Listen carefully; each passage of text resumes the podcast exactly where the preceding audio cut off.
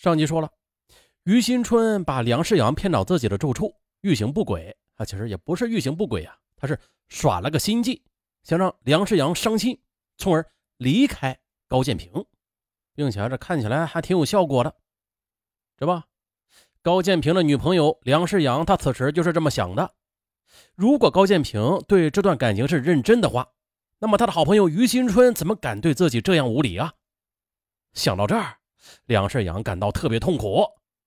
于是于新春又假装的劝慰说：“世阳，你别哭，我能告诉你啊，就是因为觉得他这么对你太不公平了。”这梁世阳哭泣着问于新春：“你说，如果我不答应你呢？”你不答应我是吧？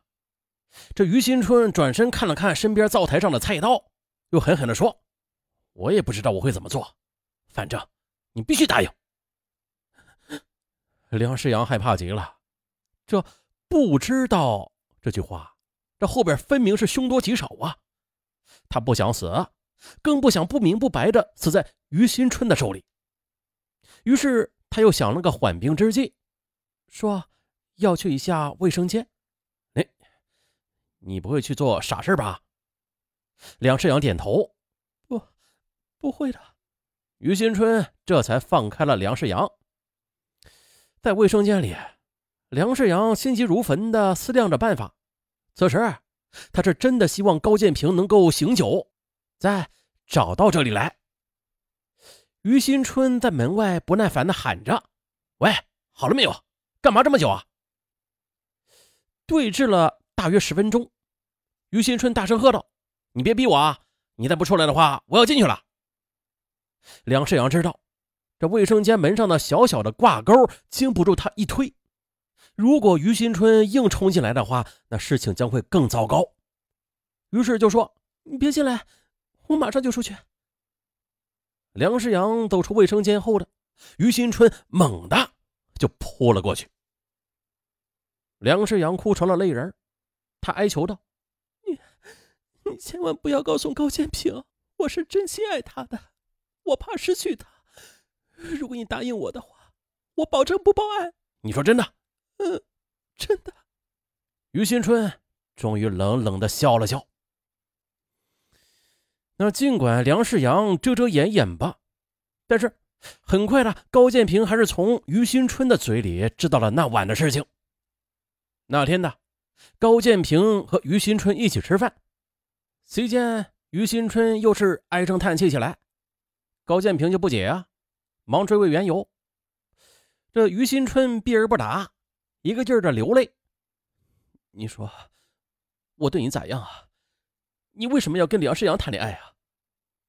这高建平哈哈大笑，哎呦，你就为这个呀，我的好兄弟哦，爱情是爱情。友谊，咱们归友谊啊，咱们你得分开啊。以后你也会谈女朋友、结婚的，那将来我们的孩子也是好朋友。如果是一男一女，我们还有可能做亲家呢。不，你别说了！于新春大吼一声：“嗯，啊，这这大吼一声啊，把眉飞色舞的高建平吓了一大跳。哎，你这这到底是怎么了呀？”高建平也生气了：“建平，你可能还不知道。”现在的社会根本就没有一个好妮子，梁世阳也是一样的。我为你悲哀，为失去你而痛苦。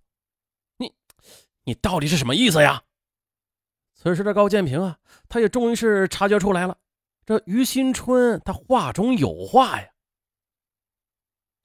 可于新春却把目光投向窗外，慢条斯理的说：“梁世阳。”哼他根本就不是你想象中那样完美的。十五那晚，他跟我玩了，玩了一夜情，什么？你，你这个不是人的东西！算我高建平看错了人。高建平愤怒的就抡起拳头，朝着一大块玻璃给砸了过去。他的手顿时的也是鲜血淋漓。从此，两人的关系就此而紧张起来。这么一来呢，梁世阳也只好哭诉着说出了事情的详细经过，高建平理解了他。高建平的宽容和对梁世阳的一如既往的爱，让梁世阳深感内疚。他知道，此时男友依然是生活在那件事情的阴影里的。每当目睹男友痛苦的样子时，他就恨不得杀了于新春。一方面失去一个好朋友，一方面女友又做出令人作呕的事儿，高建平苦恼的很呐。他便开始抽烟、喝酒，并且逃课。为此，他付出了代价，毕业考试没能通过。而按照学校的规定，没能通过考试的学生需要交两万元的试读费。这试读合格之后，方能拿到毕业证书。高建平只好求助父亲了。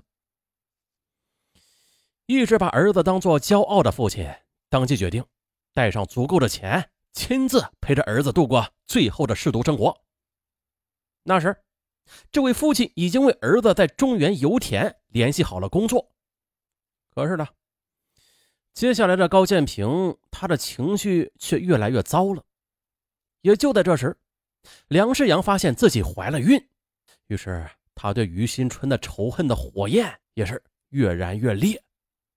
哆嗦说：“我恨不得让于新春死了，就是他破坏了我的爱情，害得男朋友不能毕业的。”高建平一度很担心，别，你最好还是去报案吧。可梁世阳很无奈呀，这事隔多日了，没有物证人证，怕是很难告赢啊。即使赢了，又能怎样？大不了……于新华毕不了业，坐几年牢。可这事情捅出去之后，你能承受得了压力吗？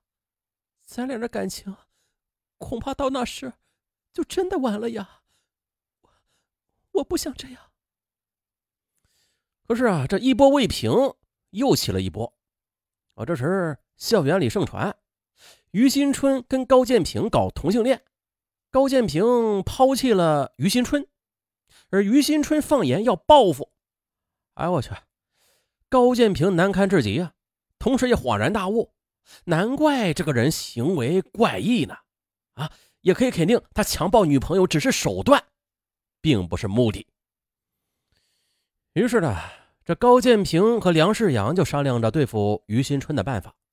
这时的梁世阳，他报仇的想法很坚定。他说：“我觉得，只要于新春在。”我俩永远别想踏实，你也就别指望着复习毕业了。这时，高建平又想起了自己曾经看过的一部关于同性恋者的电影。故事说的是一个在京剧表演艺术方面造诣颇深的男子，暗恋师兄，暗恋了一辈子，最后又凄惨的自杀了。那是一场悲剧。现在的谁也无法深入失忆的同性恋者于新春的内心。啊，去体验那炼狱般的痛苦，谁也无法猜测他以后还会使出什么手段。他再来纠缠咱，咱该怎么办？梁世阳哭得很伤心呢。终于了，交道中的高建平失去了理智。若是这样的话，确实挺可怕的。那我们就冒险除掉他，也值得。二零一二年四月十四日。高建平以梁世阳怀孕为由，约出了于新春进行谈判。就这样，当于新春赶到位于大庆东南二十公里的安达市先锋路的一处废弃的房子时，梁世阳和高建平便实施了杀人计划。在后来的警方的案卷当中，记载了这样的作案情节：当天，两个人把于新春骗到空房内。用了大量的安眠药和啤酒把他给灌晕了，然后梁世阳用事先磨好的螺丝刀便猛刺其颈部六下，而高建平则举起直径约三十厘米、重达十公斤的石头，又砸其头部好多下。二十分钟后，两人又用酒和拾来的破衣服将尸体给点燃，以达到焚尸灭迹的目的。案件很快的被安达市公安局侦破了。高建平和梁世阳双双的落入了法网。不过这不是重点呐，令人感到心酸的是，在高建平被警方拘捕的那一天的高建平远在重庆的老父亲揣着两万元的学费，已经踏上了开往东北的列车。经过几天的颠簸，老人终于的来到儿子所在的大学。可是又听说儿子已经因为涉嫌杀人被拘捕的时候，父亲当即晕倒。二零一三年元旦，对犯罪行为追悔莫及的高建平，在看守所里挥泪写下了一万多字的致全国大学生的一封信。信中说：“当我察觉出于新春暗恋我的时候，我应该及时引导，或者请求帮助的。我实在是不应该不理智的处理感情问题的。我的冲动让我付出了惨重的代价。”